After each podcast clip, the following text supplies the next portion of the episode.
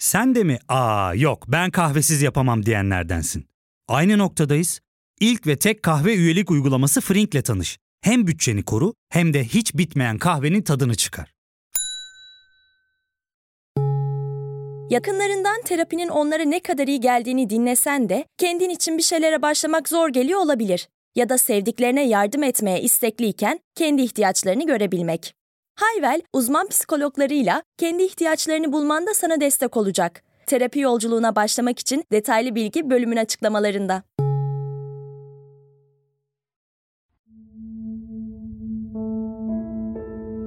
Podcast programım YouTube kanalımdan farklı olarak her zaman bir yaşantıya dayanacak demiştim.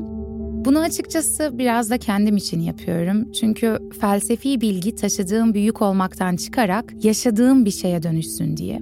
Böylelikle karşılaştığım sorunlarla nasıl baş ettiğimi kendim de görmek istiyorum. Bu sıralar her nedense ölümle burun buruna günler geçirdim. Önce geçen cuma dedemi kaybettim. Dedemi hayatımda belki toplam 10 kez bile görmedim ama hani şey vardır ya uzay zamanda etrafındaki her şeyi büken güçler. O da öylesi bir karakterdi ve bana kadar ailemizdeki bütün kişilerin üzerinde bir etkisi olmuştu. Ve sonrasında tam cumartesi günü cenazesi için şehir dışına gitmek için hazırlanırken hayattaki en büyük korkumla yüzleştim belki de. Bana eğer hani en çok neden korkarsın diye sorulsaydı ölüm demezdim ama can çekişerek ölmek ve kimse tarafından bulunamamak derdim. Çünkü son 3 senedir tek başıma seyahat ediyorum ve çok istisnai destinasyonlarda kalıyorum. İşte Hindistan'da Bombay'de değil de Oroville denilen internetin dahi olmadığı bir kasabada kalmak gibi. Ve bu zamanlarda bazen böyle anksiyetemi tetikleyen korkular yaşıyordum. Bu korkulardan bir tanesi şuydu. Ben burada ölsem kimse beni bulamaz. Bu fikir o kadar sık aklıma gelmeye başlamıştı ki bir yerden sonra böyle bazen sabahları, akşamları artık hangi zaman diliminde bu fikirle karşı karşıya kalıyorsam kalbimde bir sıkışma hissi oluyordu. Ve bundan seneler önce 2017'de Berlin'de de tek başıma yaşamaya çalıştığım bir dönemde ilk kez bu duyguyla karşı karşıya kalmıştım ve kalp krizi geçiriyorum zannettim. Hastaneye gitmiştim. Diyorum ki kalp krizi geçiriyorum. Hatta internetten baktım. Sol kolum da boynuma kadar uyuşuyor ve kadına derdimi anlatmaya çalışıyorum bir şekilde. Sonrasında tabii ki kalbimde herhangi bir problem olmadığını, aslında sadece anksiyete yaşadığımı, ölmekten de değil ama yalnız bir şekilde ölmek üzereyken ve can çekişirken kimse tarafından bulunamamaktan korktuğumu fark etmiştim. Ne demiştim? Cumartesi günü en büyük korkumla yüzleşmek zorunda kaldım.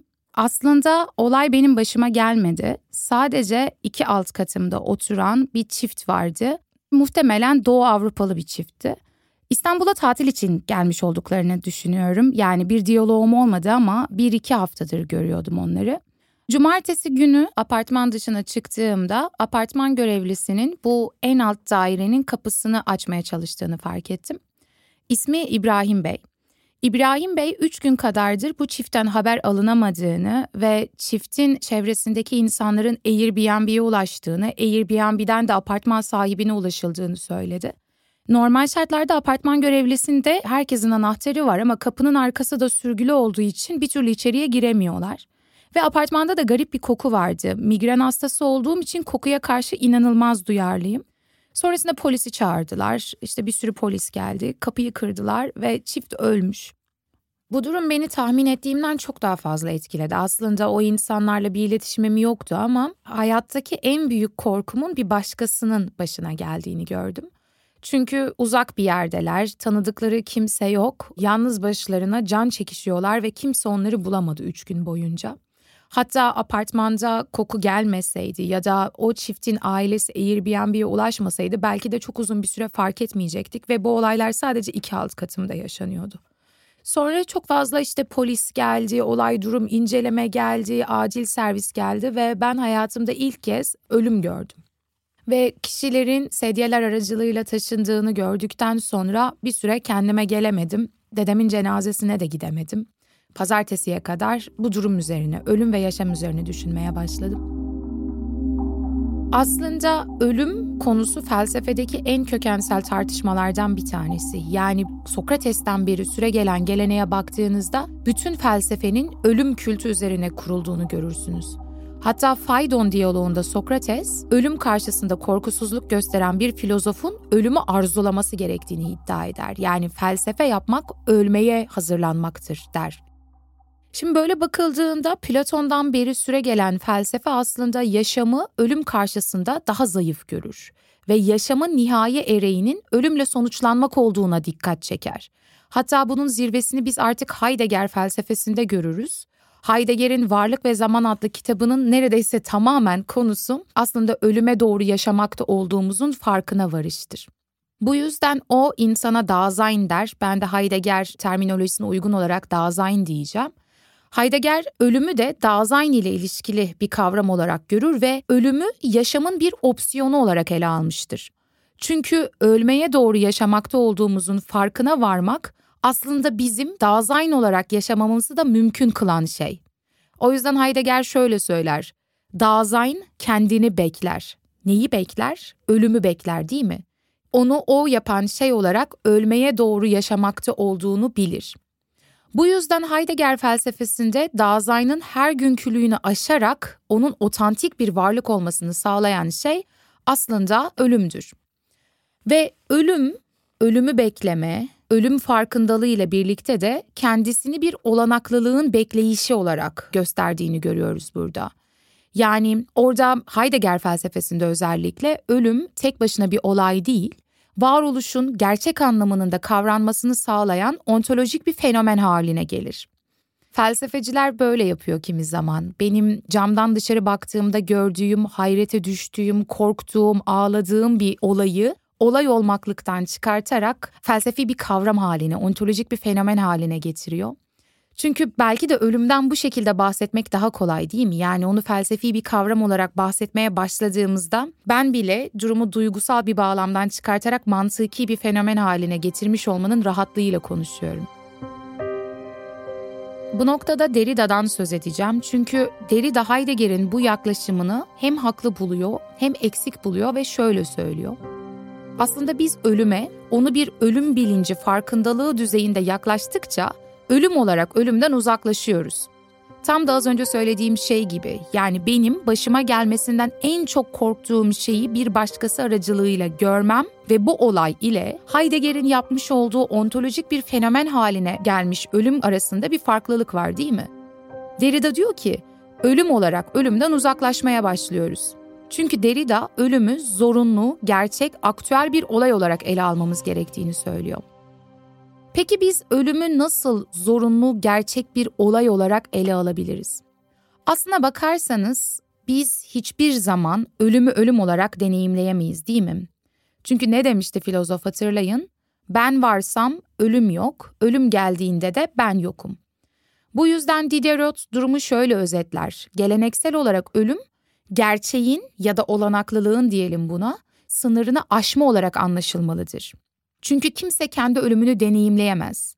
Ölümünü deneyimleyen kişi ise sınırın ötesine geçmiş olduğu için ölümün ne olduğunu dile getiremez. Bu yüzden bu filozofların Derrida'da, Diderot'ta gördüğümüz yaklaşımı şu, ölümün ölüm olarak deneyimlenemiyor oluşu limit, değil mi? Onun olanaksızlığı. Bu noktada Derrida aporia kavramını öne sürüyor. Geçmek anlamına gelen peiros fiiliyle geçit anlamına gelen pera isminden türemiş aporia, olanaksız geçit çıkmaz anlamına geliyor. Aporia, yaşam ve ölüm, son ve sonsuz, doğruluk ve doğruluk olmayan, anlam ve anlamsızlık, ben ve başkası gibi tüm kavram çiftlerini negatif ya da pozitif olmaksızın bir arada barındırıyor. Burası bir olanaksız geçit değil mi? Bir çıkmaz sokak. O yüzden Derrida bu olanaksızlığın, bu aporetik deneyimi ölüme yaklaşma meselesi olarak şöyle yorumluyor. Mesela bizim sanat deneyiminde yaşadığımız bir sınır deneyimidir. Neden? Örneğin bir film izlerken kendinizle empati kurduğunuz kahramanın ölümünü izlediğinizde aslında siz orada imkansızın imkanı olarak ölüme doğru yaklaşmaya başlarsınız ve Derrida bunu aporetik deneyim olarak adlandırır. Ve Heidegger'in işaret ettiği gibi hani ölümü ölüm olarak deneyimleyemiyoruz ya. O yüzden Derrida bu konuyu biraz daha öteye taşıyarak şöyle söylüyor. Biz ölümü her zaman yalnızca bir başkasının ölümü üzerinden adlandırıyoruz. Ve bir başkasının ölümü önce gelir der Derrida. Fakat bir başkasının deneyimine dair sahip olduğumuz izlenim ile ölümün ölüm olarak deneyimlemek arasında indirgenemez bir fark var değil mi? Yani bir başkasının ölümü önce gelmiş olsa dahi ya da ben ölümü her defasında bir başkasının ölümü üzerinden tanımlıyor olsam dahi bu benim yaşadığım ölmekte olma deneyiminden bambaşka bir şey. Çünkü deneyimin özgül niteliği biricik. Bu yüzden hala o aşılamaz bir sınır, bir geçit olmaklığını koruyor. Heidegger'in ölüm sorunsallaştırmasında bir yanlışlık olduğunu burada görüyoruz. O ölüm konusunda bir genelleme yaparak bu imkansız deneyimin biricikliğini ve tarihsel karakterini de göz ardı ediyor Derrida'ya göre. Çünkü o ölümü durağan, herkes için aynı tek bir şey gibi kavramıştır. Fakat herkes aynı şekilde ölmez. Bu yüzden Derrida her şeyin kendi tarihselliği olduğuna, farklı kültürlerdeki ölüm kültlerine ve politik karakterine dikkat çekerek ölümün değişimi üzerinde durur. Bu noktada bölüme kısa bir ara verelim, sonrasında devam edeceğiz. Ya fark ettin mi? Biz en çok kahveye para harcıyoruz. Yok abi, bundan sonra günde bir. Aa, sen Frink kullanmıyor musun? Nasıl yani? Yani kahvenden kısmına gerek yok. Frink'e üye olursan aylık sadece 1200 TL'ye istediğin çeşit kahveyi istediğin kadar içebilirsin. Günlük 40 TL'ye sınırsız kahve mi yani? Çok iyiymiş. Aynen. Hatta şu anda 200 TL'lik bir indirim kodu da var. E hadi hemen indirip üye ol da bu fırsatı kaçırma. Terapiye başlamak, içinden çıkamadığın döngüleri kırmak, bazı yanlış bulduğun kararlarını değiştirmek ve kendinle beraber daha huzurlu bir yaşam inşa etmek için atabileceğin en değerli adımlardan biri. Hayvel ile yoğun yaşam tempona uyum sağlayarak online terapi seanslarını takvimine göre ayarlayabilirsin. Bini aşkın uzmandan sana en uygun terapisti seçebilir, PodB10 koduyla indirimden yararlanabilirsin. Detaylı bilgi açıklamalardaki bağlantıda.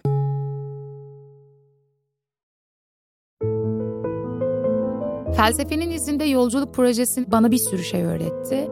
Proje yaşam hakkında olsa da aslında ölüm hakkında da çok fazla şey söylemiş. Bunu şimdilerde fark ediyorum. Projenin bir parçası olarak yayınlamadık ama o dönem ilk kez Meksika'ya gittiğimde aklımda bu projeyi bir ara hayata geçirmek vardı ve beni en çok şaşırtan şeylerden bir tanesi Meksika'daki ölüm kültüydü. Orada Ölüler Günü var. İnsanların kostümler giyindiği, makyajlar yaptığı, dans ettiği ve kutladığı bir seremoni gibi. Ölüm bizdeki gibi giden kişinin arkasından ağıtların yakıldığı acı verici bir olaymış gibi kavranmak yerine aslında geçiş ve dönüşümü sembolize eden tam da bu yüzden kutlanan bir olaydı. Meksika'dan Hindistan'a geldiğimde de ölümün anlamı bambaşka bir karakter edinmişti. Her ne kadar ölümün politik ve kültürel ve tarihsel bir karakteri olsa da yani ölüm kültü bizim için farklı farklı anlamlara gelse de ölüm deneyiminin biricikliği ve bir geçit olarak aşılamazlığı sanırım baki kalacak. Hatta bu imkansızlık konusunda Beşir Fuat'ın bir deneyi vardı. Bilmiyorum Beşir Fuat ismi sizin için tanıdık mı? Osmanlı'nın son dönemlerinde yaşayan pozitivist bir araştırmacı Beşir Fuat ve ölüm deneyiminin ne gibi bir deneyim olduğunu, ölmekte olan kişinin neler deneyimlediği üzerine bir meraka sahip. Bu yüzden yüksek düzeyde uyuşturucu madde alıyor. Çünkü o kan kaybı anında hani ağrıdan acıdan bayılmasını engellemeye çalışıyor. Ve sonrasında bileklerini keserek bileklerinden akan bu kanla da ölmekte olmanın nasıl bir deneyim olduğunu kaleme alıyor. Sanırım Beşir Fuat Derrida'nın o aporya dediği şeye, imkansızın imkanı, sınır deneyimi dediği şeye en yakın olan kişiydim. Bu kadar ölümden bahsettikten sonra aslında benim favori filozoflarımın konuya ilişkin bakış açılarından bahsedeceğim.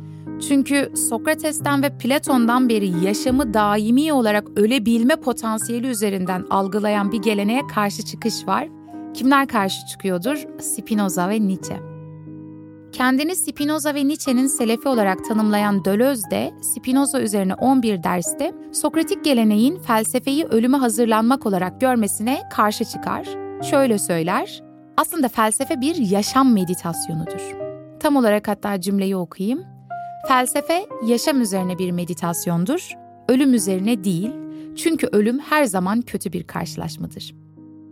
Bu ifadede de açıkça gördüğümüz gibi Deleuze için hani bu Spinoza ve Nietzsche'nin selefi olarak kendini gören Deleuze için yaşam aslında kişisel olanı aşar.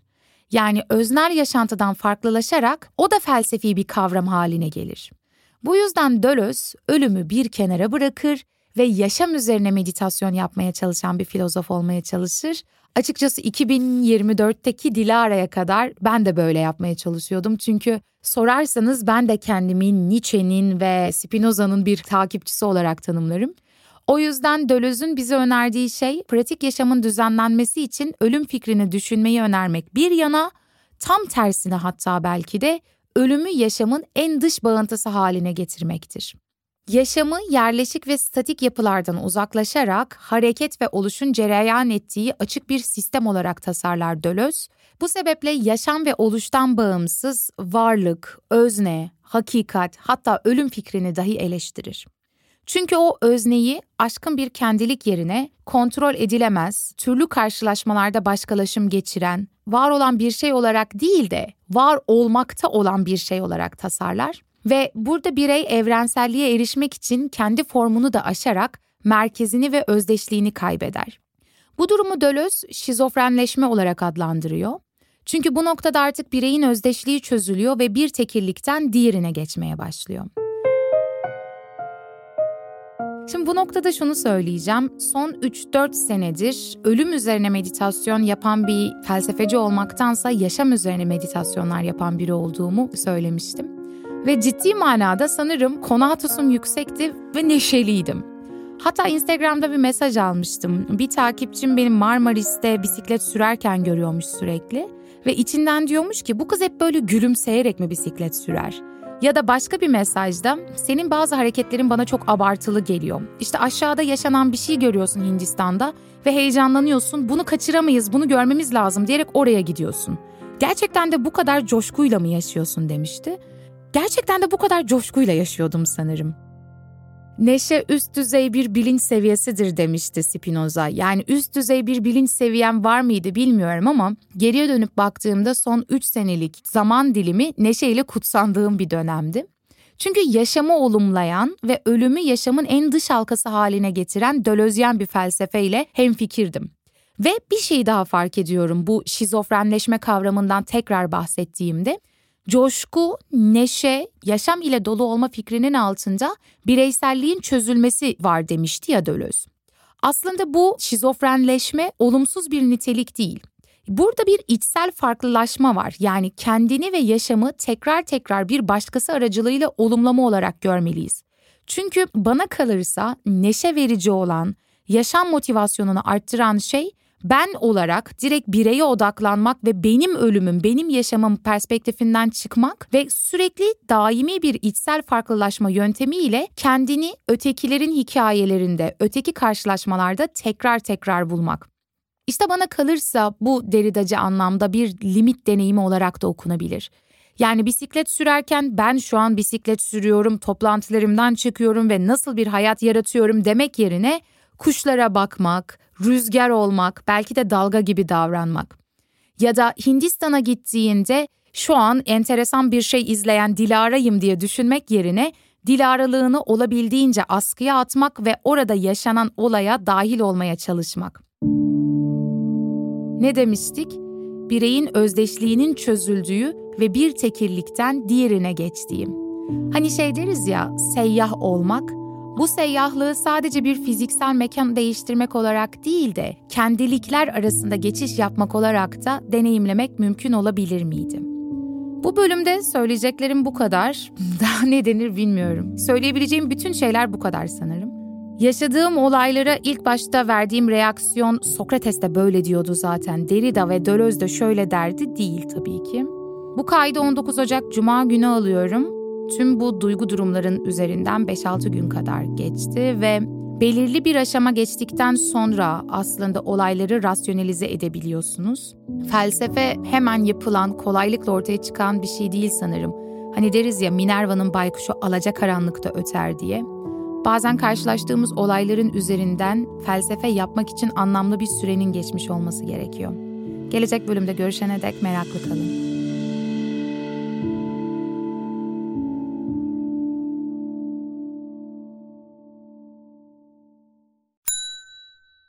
Ve tek kahve üyelik uygulaması Frink, 46 ildeki 500'den fazla noktada seni bekliyor.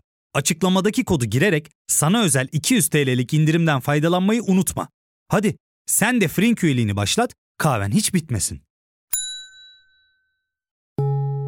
Hem bugününe hem yarınına katacaklarıyla terapi yolculuğuna ve daha iyi hissetmeye bugün Hayvel ile başla. Açıklamadaki linkten Hayvel'i indir, ücretsiz tanışma görüşmelerinin ardından bütçene uygun seans paketini seç ve terapi yolculuğuna başla.